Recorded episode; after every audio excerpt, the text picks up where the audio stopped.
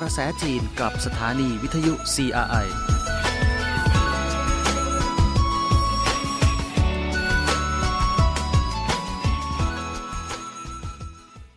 สวัสดีค่ะ คุณผู้ฟังต้อนรับสู่รายการเกาะกระแสจีน วันนี้คุณผู้ฟังอยู่กับดิฉันทพีพันธ์วงกรประเวศ ที่มารับหน้าที่สรุปข่าวสารความเคลื่อนไหวที่น่าสนใจในรอบสัปดาห์นี้เกี่ยวกับประเทศจีนค่ะมาเริ่มกันที่การเผยแพร่บทความของประธานาธิบดีจีนเกี่ยวกับ หลักนิติธรรมแห่งสังคมนิยมที่มีเอกลักษณ์จีนค่ะ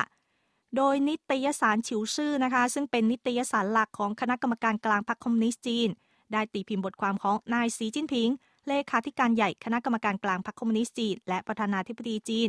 เกี่ยวกับการยึดมั่นในแนวทางหลักนิติธรรมแห่งสังคมนิยม ที่มีเอกลักษณ์ของจีน และการขับเคลื่อนการพัฒนาระบบหลักนิติธรรมดังกล่าวค่ะ โดยบทความเน้นย้ำว่า ขณะนี้จีนกำลังอยู่ในช่วงเวลาสำคัญ ในกระบวนการบรรลุเป้าหมาย การฟื้นฟูความเจริญรุ่งเรืองของประชาชาติจีนครั้งยิ่งใหญ่ ต้องให้หลักนิติธรรมแสดงบทบาทที่ดียิ่งขึ้น ในการเสริมสร้างรากฐานให้แข็งแกร่งขึ้น และทำให้ความคาดหวังมีความมั่นคง รวมทั้งเป็นประโยชน์ต่อการพัฒนาในระยะยาว บทความได้ชี้ว่า ต้องยึดมั่นในแนวทางที่ถูกต้องในการสร้างระบบหลักนิติธรรม และรักษาความเป็นสังคมนิยมที่มีเอกลักษณ์ของจีน นอกจากนี้ยังต้องมีความคิดที่มีสติสัมปชัญญะ และแน่วแน่ในประเด็นสำคัญสำคัญเช่น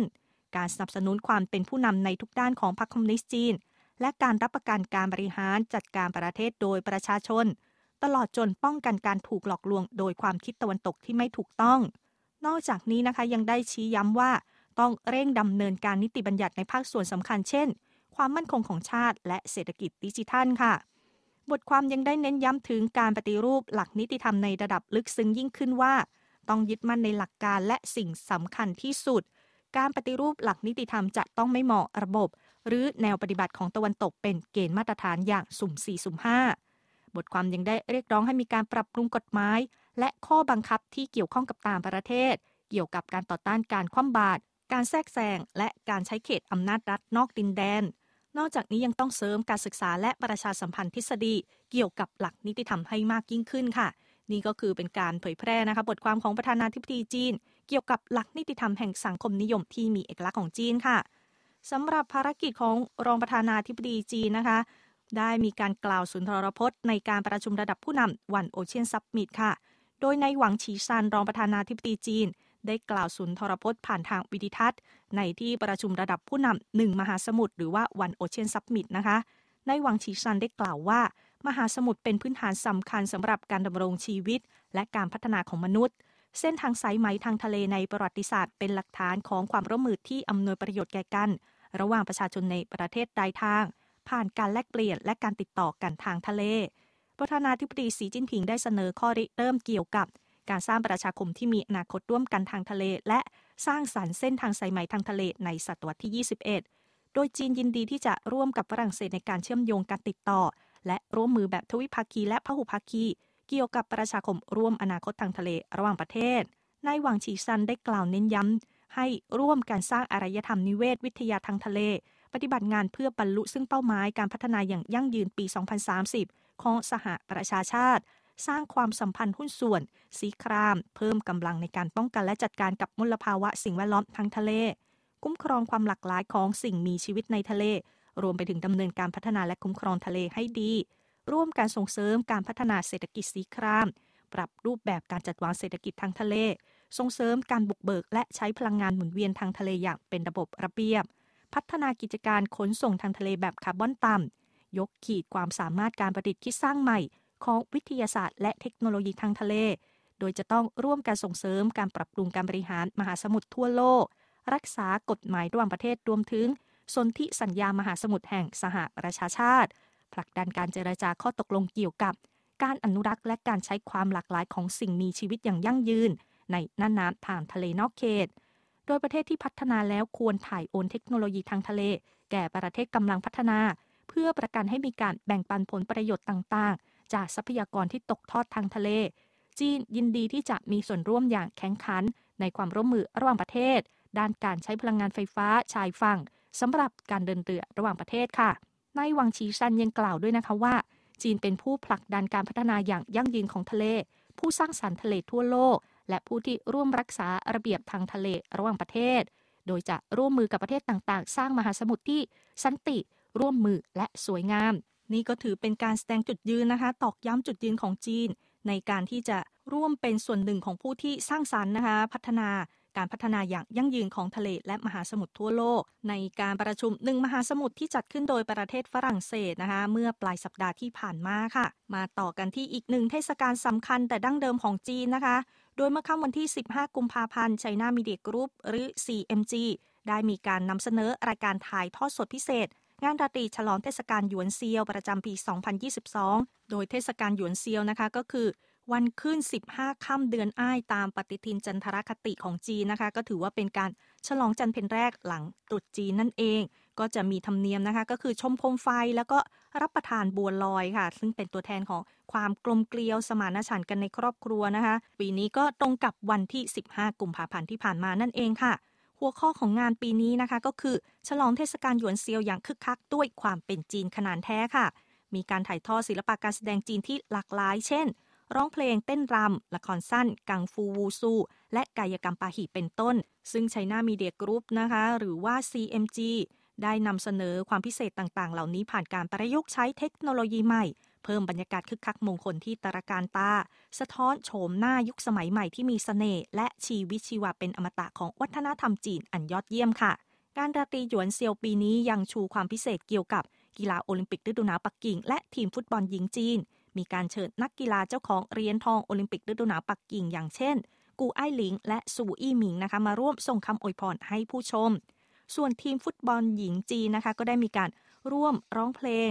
ดอกกุหลาบที่เข้มแข็งจากประสบกับรุ้งงาม หลังผจญลมฝนนะคะ กับรักร้อง ผ่านรูปแบบออนไลน์เป็นต้นค่ะ ก็ได้มอบพลังใจแล้วก็ความสุขที่อิ่มเอิบให้กับผู้ชมอย่างเต็มเปี่ยมค่ะและเมื่อพูดถึงการแข่งขันของงานกีฬาโอลิมปิกฤดูหนาวนะคะ ตอนนี้ก็คือผ่านไปแล้วครึ่งทางด้วยกัน มีการสร้างสถิติโลกกับสถิติโอลิมปิกฤดูหนาวแบบใหม่หลายด้านค่ะ การแข่งขันที่น่าดูในระดับสูงก็ได้กระตุ้นความกระตือรือร้น ในการติดตามการถ่ายทอดสด การแข่งขันของผู้ชมทั่วโลกนะคะ ก็ทำให้งานครั้งนี้กลายเป็นงานกีฬาโอลิมปิกฤดูหนาวที่มีการรับชมสูงที่สุดในประวัติศาสตร์ก็ว่าได้ค่ะ สถิติล่าสุดจากคณะกรรมการโอลิมปิกสากลนะคะ แสดงว่าภายหลังงานโอลิมปิกฤดูหนาวปักกิ่ง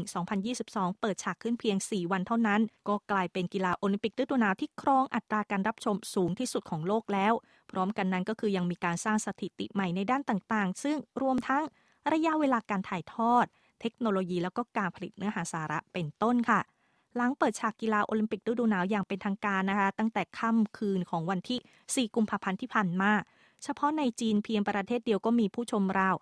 515 ล้านคนครั้งค่ะ มีการรับชมการถ่ายทอดสดการแข่งขันรายการต่างๆ ที่นำเสนอโดยสถานีวิทยุและโทรทัศน์ส่วนกลางแห่งประเทศจีน หรือว่า CMG China Media Group นี้นะคะ ขณะที่จำนวนผู้ชมการถ่ายทอดสดของ China Media Group ผ่านแพลตฟอร์มสื่อทุกประเภทก็มีมากถึงระดับ 30,000 ล้านคนครั้ง สิ่งที่อยู่หลังสถิติ อันยิ่งใหญ่นี้ก็คือย่อมหนีไม่พ้นทั้งความนิยมชมชอบ และความสนใจในระดับสูงของผู้ชมชาวจีนกับชาวโลกที่มีต่อ กีฬาหิมะและน้ำแข็งค่ะ โดยคณะกรรมการโอลิมปิกฤดูหนาวปักกิ่งก็มีการชี้ว่าการแข่งขันที่ดำเนินไปกว่าครึ่งนี้ มีความราบรื่นประสบความสำเร็จด้วยดีนะคะ นายหยางสู้อันรองประธานคณะกรรมการ การจัดการแข่งขันโอลิมปิกฤดูหนาวปักกิ่งได้ถแถลงที่ศูนย์สื่อมวลชนหลัก หรือว่า MMC นะคะว่าการดำเนินการของงานโอลิมปิกฤดูหนาวปักกิ่งนับตั้งแต่วันแรก ถือว่าอยู่ในระดับยอดเยี่ยม ตั้งแต่สนามและศูนย์แข่งขัน นักกีฬา การจัดการแข่งขัน การบริการแล้วก็การประกันด้านดินฟ้าอากาศ ไปจนถึงการบริการด้านการรักษาพยาบาลค่ะ ในการแข่งขันโอลิมปิกฤดูหนาวครั้งนี้ที่กรุงปักกิ่งนะคะ มีการ สร้างสถิติโอลิมปิกแล้วก็สถิติโลกหลายรายการ ซึ่งก็ถือว่าเป็นผลมาจากความสามารถของนักกีฬาที่ลงแข่งในสนาม แล้วก็ศูนย์การแข่งขันที่ทันสมัย ประกอบกับมีการใช้เทคโนโลยีทันสมัยหลายรายการนะคะ ก็อย่างเช่นในศูนย์สเก็ต ความเร็วแห่งชาติ มีการใช้ผลิตน้ำแข็งนะคะ พื้นน้ำแข็งที่ผลิตจากคาร์บอนไดออกไซด์พื้นผิวน้ำแข็งที่มีขนาด 12,000 ตารางเมตรเนี่ยถือเป็นขนาดใหญ่ที่สุดของโลก ได้ชื่อว่าน้ำแข็งที่เร็วที่สุดบนที่ราบ ก็ช่วยในการสร้างสถิติโอลิมปิก แล้วก็สถิติโลกนั่นเองค่ะ ด้านการบริการรักษาพยาบาล คณะแพทย์ประจำสนาม และศูนย์การแข่งขันต่างๆ ก็มีความเชี่ยวชาญสูง ในการรักษานักกีฬาที่ได้รับบาดเจ็บ ได้รับการชื่นชมจากนักกีฬาแล้วก็สาขาต่างๆ ของสมาพันธ์ AIOWF ค่ะ ในส่วนของการบริการแล้วก็การประกันด้านดินฟ้าอากาศนะคะ หน่วยงานอุตุนิยมวิทยา ก็ได้พยากรณ์อากาศอย่างแม่นยำถือเป็นอีกหนึ่งกำลังสำคัญที่ช่วยให้การแข่งขันต่างๆ นั้นดำเนินการไปอย่างราบรื่นค่ะ อีกหนึ่งประเด็นสำคัญนะคะ เกี่ยวกับโอลิมปิกฤดูหนาวปักกิ่งก็คือ ถือว่าเป็นงานกีฬาโอลิมปิกฤดูหนาวที่มีสตรีนั้นเข้าร่วมแล้วก็เข้าแข่งขันมากที่สุดด้วยค่ะ โดยโฆษกคณะกรรมการโอลิมปิกสากลได้แถลงว่า สัดส่วนของนักกีฬาหญิงในโอลิมปิกฤดูหนาวปักกิ่ง 2022 นั้น คิดเป็นร้อยละ 45.4 ในการแข่งขันทั้งหมด 109 รายการ มีนักกีฬาหญิงนะคะเข้าร่วมคิดเป็นร้อยละ 53 การส่งเสริมให้นักกีฬาหญิงเข้าร่วมมากขึ้นนั้นถือเป็นยุทธศาสตร์สำคัญ ของคณะกรรมการโอลิมปิกสากล นางเหยียนเจียหลงนะคะโฆษกของคณะกรรมการจัดงานกีฬาโอลิมปิกฤดูหนาวปักกิ่งมีการถแถลงด้วยว่า 7 รายการแข่งขันใหม่ที่เพิ่มขึ้นในโอลิมปิกฤดูหนาวปักกิ่งปี 2022 เป็นรายการหญิงเดี่ยว 2 รายการ รายการทีมผสม 4 รายการ และรายการชายเดี่ยว1รายการ ทั้งนี้ก็คือเพื่อให้นักกีฬาหญิงนั้นมีสิทธิ์เข้าร่วมแข่งขันตามหลักความเสมอภาคเท่าเทียมอย่างเต็มกำลัง ซึ่งตรงกับแนวคิดที่ว่า ส่งเสริมความเสมอภาคเท่าเทียมทางเพศระหว่างการเล่นกีฬา ที่ระบุไว้ในวาระ ปี 2020 แห่งโอลิมปิกค่ะ พูดถึงเรื่องของการเป็นเจ้าภาพจัดงานยิ่งใหญ่ระดับสากลนี้นะคะ สนามแข่งโอลิมปิกฤดูหนาวปักกิ่งของจีนนี้ ก็มีรายงานว่าได้บรรลุการใช้พลังงานไฟฟ้าสีเขียวทั้งหมดด้วยค่ะ โดยการสนับสนุนด้านพลังไฟฟ้านี่ถือว่าเป็นสิ่งสำคัญสำหรับการจัดงานกีฬาโอลิมปิกฤดูหนาวที่กรุงปักกิ่งนะคะ เมื่อต้นสัปดาห์ที่ผ่านมานี้นายหยางจื้อตงผู้อำนวยการการสนับสนุนงานโอลิมปิกฤดูหนาวปักกิ่งของบริษัทพลังไฟฟ้าปักกิ่ง State Grid ของจีน ได้เข้าร่วมการไลฟ์สดของศูนย์ข่าว โอลิมปิกฤดูหนาวปักกิ่งปี 2022 นะคะ แนะนำถึงการอำนวยพลังไฟฟ้าสีเขียว แล้วก็เครือข่ายไฟฟ้าแบบอัจฉริยะค่ะ นายหยางจื้อตงกล่าวว่า งานโอลิมปิกฤดูหนาวปักกิ่งบรรลุการใช้พลังไฟฟ้าสีเขียว ของสถานที่จัดการแข่งขันทั้งหมด 26 แห่งเป็นครั้งแรกอย่างไม่เคยมีมาก่อน คาดว่าเมื่อถึงพิธีปิดการแข่งขันนะคะ จะมีการใช้พลังไฟฟ้าสีเขียวรวมแล้วประมาณ 400 ล้านกิโลวัตต์ชั่วโมง เทียบได้กับลดการใช้งานถ่านหินนะคะ 128,000 ตัน และลดการปล่อยคาร์บอนไดออกไซด์320,000 ตันค่ะ เขายังกล่าวว่าพลังไฟฟ้าสีเขียวที่ใช้ในงานโอลิมปิกฤดูหนาวครั้งนี้ เป็นพลังไฟฟ้าสีเขียวที่แท้จริง ซึ่งมีการกำเนิดไฟฟ้าโดยพลังงานลม แล้วก็พลังงานเซลล์แสงอาทิตย์ในเมืองจางเจียโคค่ะ แล้วได้มีการแจกจ่ายพลังไฟฟ้าเหล่านี้ต่อไป ยังสถานที่จัดการแข่งขันกีฬาทุกแห่งของงานค่ะ และก่อนหน้านี้นะคะ ทางคณะกรรมการโอลิมปิกฤดูหนาวปักกิ่งได้เคย ชี้ย้ำว่ามรดกของโอลิมปิกฤดูหนาวเนี่ยจะช่วยพัฒนากีฬาน้ำแข็งแล้วก็หิมะของจีนอย่างยาวนาน โดยนายหลี่เซินนะคะ ผู้อำนวยการฝ่ายวางแผนโดยรวม ของคณะกรรมการโอลิมปิกฤดูหนาวปักกิ่ง เคยให้สัมภาษณ์กับสื่อนะคะว่ามรดกโอลิมปิกฤดูหนาวปักกิ่งนั้นไม่ได้เกิดขึ้นหลังจากการแข่งขันสิ้นสุดลง แต่เกิดขึ้นไปพร้อมกับการเตรียมงานที่มีมาตลอด 7 ปีค่ะ โดยเขาได้ชี้ให้เห็นนะคะว่า ก่อนหน้าที่จะเปิดงานโอลิมปิกฤดูหนาวครั้งนี้ประเทศจีนก็ได้มีการสร้างความสำเร็จที่สืบทอดต่อเนื่องมามากมายแล้ว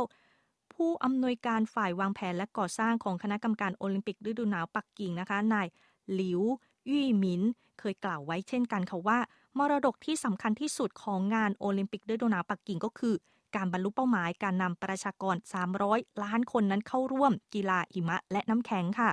ตั้งแต่ประสบความสำเร็จในการขอเป็นเจ้าภาพจัด โอลิมปิกฤดูหนาวมาจนถึงเดือนตุลาคมปี 2021 นั้น ทั่วประเทศจีนนะคะมีประชากร 346 ล้านคนได้เข้าร่วมกีฬาหิมะและน้ำแข็ง อัตราการมีส่วนร่วมนั้นก็คือ สูงถึงร้อยละ 24.56 ในจำนวนนี้ก็เป็นคนหนุ่มสาวที่เป็นกลุ่มกำลังสำคัญด้วยค่ะ เพราะฉะนั้นกล่าวได้ว่าทางการจีนนะคะให้ความสำคัญกับสุขภาพร่างกายของประชาชน และล่าสุดนี้คณะกรรมการการพัฒนาและปฏิรูปแห่งชาติจีนก็มีการประกาศนะคะว่า จะผลักดันโครงการเติมเต็มช่องว่างด้านอุปกรณ์ออกกำลังกายของปวงชนในรูปแบบต่างๆ ด้วย โดยรัฐบาลกลางวางแผน จะจัดสรรงบนะคะ 2,100 ล้านหยวน เพื่อสนับสนุนการสร้างสรรค์โครงการ บริการสาธารณะ 185 โครงการที่รวมไปถึงสวนสาธารณะการกีฬา ศูนย์การออกกำลังกายปวงชน และสนามกีฬาสาธารณะเป็นต้นค่ะ งานกีฬาโอลิมปิกฤดูหนาวที่กรุงปักกิ่ง ได้กระตุ้นให้ประชาชนเข้าร่วม กีฬาฤดูหนาวแล้วก็การออกกำลังกายอย่างแข็งขันนี้นะคะ การลงทุนครั้งนี้ก็จะเน้นไปที่การก่อสร้างสวนสาธารณะการกีฬา ทั้งปีนเขาทางจักรยานและก็ถนนคนเดินเหล่านี้เป็นต้นด้วย พร้อมทั้งสนับสนุน การก่อสร้างสาธารณูปโภคสำหรับการกีฬากลางแจ้งค่ะ ในเรื่องของการพัฒนานะคะ ประเทศจีนก็มีการประกาศแผน 5 ปี ในเรื่องของการพัฒนาระบบการจัดการเหตุฉุกเฉินด้วยค่ะ โดยเมื่อต้นสัปดาห์นี้นะคะ คณะรัฐมนตรีจีน ได้ประกาศแผนการพัฒนาระบบการจัดการเหตุฉุกเฉินในช่วง ปฏิบัติตามแผนพัฒนาเศรษฐกิจและสังคมระยะ 5 ปีฉบับที่ 14 ก็คือในช่วงปี 2021 ไปถึง 2025 ค่ะ แผนดังกล่าวระบุว่าต้องมีการปรับปรุงระบบและความสามารถในการจัดการเหตุฉุกเฉินให้ทันสมัยยิ่งขึ้น ลดความเสียหายจากภัยพิบัติ และอุบัติเหตุให้มากที่สุดเท่าที่จะมากได้ และปกป้องความปลอดภัยในชีวิตและทรัพย์สินของประชาชน ภายในปี 2025 ระบบการจัดการเหตุฉุกเฉินที่เป็นหนึ่งเดียว สามารถตอบรับได้อย่างรวดเร็ว และประสานงานกันด้วยดี โดยมีการใช้วิทยาศาสตร์ และเทคโนโลยีในระดับสูง และมีระบบที่สนับสนุนที่ครอบคลุมก็จะถูกสร้างขึ้นค่ะ นอกจากนี้ยังแต่ต้องมีการเสริมพลังกู้ภัยในภาวะฉุกเฉินให้แข็งแกร่งยิ่งขึ้นด้วย แผนดังกล่าวนะคะยังระบุได้ว่า ควรมีการจัดตั้งระบบจัดการเหตุฉุกเฉินที่มีลักษณะแบบจีแล้วก็สอดคล้องนะคะกับความทันสมัยของสังคมนิยม ภายในปี 2035 ก็คือ ระบบเตรียมความพร้อมสำหรับการจัดการเหตุฉุกเฉินจะต้องมีความสมบูรณ์แบบยิ่งขึ้น กลไกการป้องกันและควบคุมความเสี่ยงก็ต้องมีประสิทธิภาพมากขึ้น มาตรการในการรับมือกับภัยพิบัติก็ต้องมีการเตรียมความพร้อมที่มากขึ้นตามค่ะ รวมไปถึงการจัดสรรทรัพยากรเพื่อจัดการเหตุฉุกเฉินนั้นจะต้องมีความเหมาะสมยิ่งขึ้นนะคะ ในส่วนของการบริหารจัดการด้านการเงินกันบ้างค่ะ จีนก็จะมีการเพิ่มประสิทธิผลในการบริหารจัดการการเงินอย่างต่อเนื่องในอีกหลายปีข้างหน้าด้วย โดยหน่วยงานกำกับดูแลการเงินของจีนนะคะได้ประกาศ โครงการพัฒนาการเงินแบบมาตรฐาน ในช่วงแผนพัฒนาเศรษฐกิจ และสังคมแห่งชาติฉบับที่ 14 นี้ โดยตั้งเป้าหมายว่าถึงปี 2025 ก็คือ จะสร้างระบบมาตรฐานที่สอดคล้องกับระบบการเงินที่ทันสมัยให้แล้วเสร็จ ครงการดังกล่าวก็ร่วมประกาศโดยธนาคารกลางจีน สำนักงานใหญ่กับกับดูแลการตลาดแห่งชาติจีน คณะกรรมการกำกับดูแลการธนาคารและก็การประกันภัยของจีน รวมไปถึงคณะกรรมการกำกับดูแลหลักทรัพย์ของจีนค่ะ โครงการนี้ก็คือมีแผนที่จะยกระดับมาตรฐานในหลายด้านนะคะ อาทิการป้องกันความเสี่ยง เทคโนโลยีการเงิน ดิจิทัลสีเขียว และสกุลเงินดิจิทัล ในขณะเดียวกันก็คือจีนจะอาศัย cloud computing big data แล้วก็ปัญญาประดิษฐ์ เพิ่มการกำกับดูแลและเตือนภัยล่วงหน้ากับความเสี่ยงทางการเงินโดยเฉพาะด้านการเงินอินเทอร์เน็ตค่ะ มาต่อกันที่เรื่องของสภาพตลาดนะคะ แล้วก็ราคาสินค้าของจีน ในเดือนมกราคมที่ผ่านมา มีรายงานแสดงว่า มีความมั่นคง แล้วก็มีแนวโน้มที่ลดลงด้วยค่ะ โดยผู้เชี่ยวชาญเห็นว่าแนวโน้มราคาสินค้าของเดือนมกราคมที่เพิ่งผ่านมานี้นะคะ ชี้บอกทิศทางที่ดีสำหรับราคาสินค้าของทั้งปี 2022 ด้วย โดยเศรษฐกิจจีน มีหวังที่จะรักษาอัตราเติบโตสูง แล้วก็คงอัตราเงินเฟอ้อที่ต่ำค่ะ CPI และ PPI ในเดือนมกราคมปี 2022 ก็มีอัตราเติบโตต่ำลงเมื่อเทียบกับเดือนธันวาคมปี 2021 แต่ผู้เชี่ยวชาญยังชี้นะคะว่า เนื่องจากองค์เศรษฐกิจสำคัญของโลกใช้นโยบายที่ผ่อนคลาย พร้อมกับมีความตึงเครียดในการสนองประทานด้านพลังงาน อัตราเงินเฟอ้อของโลกจึงมีการเพิ่มขึ้นค่ะ องค์เศรษฐกิจบางประเทศได้สร้างอัตราเงินเฟอ้อที่สูงเป็นประวัติการด้วย สำหรับประเทศจีนเนื่องจากมีผลสำเร็จในการต้านโควิด แล้วก็พัฒนาเศรษฐกิจสังคมอย่างได้ผลนะคะ การผลิตที่มั่นคงของจีนก็ถือว่าได้ช่วยเสริมการพิทักษ์ห่วงโซ่การผลิตของโลก ให้ฟื้นฟูความมั่นคงโดยเร็วค่ะ หลังเทศกาลตรุษจีนผ่านพ้นนะคะ ถือว่าเป็นช่วงไฮซีซั่นของการเปิดดำเนินการใหม่แล้วก็การว่าจ้างงานด้วยค่ะกระทรวงทรัพยากรแรงงานและประกันสังคมกับหน่วยงานที่เกี่ยวข้องรวม 8 หน่วยงานนะคะ ได้เริ่มต้นปฏิบัติการสายลมแห่งฤดูใบไม้ผลิ ในพื้นที่ต่างๆ ทั่วประเทศจีน เพื่อสนับสนุนช่วงเปิดดำเนินการใหม่ที่ร้อนแรงนี้ค่ะ ตัวอย่างเช่นที่เมืองหนานชางมณฑลเจียงซีนะคะ ผู้ประกอบการจำนวน 141 แห่งในสาขาอาชีพต่างๆ ได้เปิดรับสมัครคนเข้าทำงานเกือบ 10,000ตำแหน่งที่นครฉงชิ่งนะคะมีตัวแทนรับสมัครจัดหาแรงงานจำนวน 14,000 คนค่ะ ได้เดินทางไปยังหมู่บ้านในชนบท เพื่อให้คำแนะนำและข้อมูลข่าวสาร เกี่ยวกับการว่าจ้างแล้วก็เข้ารับการอบรมทักษะ การทำงานแก่ชาวบ้านที่ได้รับผลกระทบจากสถานการณ์โควิด -19 ซึ่งปฏิบัติการสายลมแห่งฤดูใบไม้ผลิของจีนนี้นะคะ ได้เริ่มมาตั้งแต่ปลายเดือนมกราคมที่ผ่านมาแล้ว จนถึงขณะนี้ก็คือมีการเปิดรับสมัครงาน รวมแล้วเกือบ 10,000 รอบด้วยกัน ได้เสนอตำแหน่งงานนะคะ รวมแล้วเกือบ 6 ล้านตำแหน่งค่ะ เวลาของรายการวันนี้นะคะ ใกล้หมดลงแล้วขอบคุณคุณผู้ฟังทุกท่านที่ติดตามค่ะดิฉันดพีพันธ์วงกรบรเวศลาไปแต่เพียงเท่านี้ก่อน กลับมาพบกันใหม่คราวหน้า สวัสดีค่ะ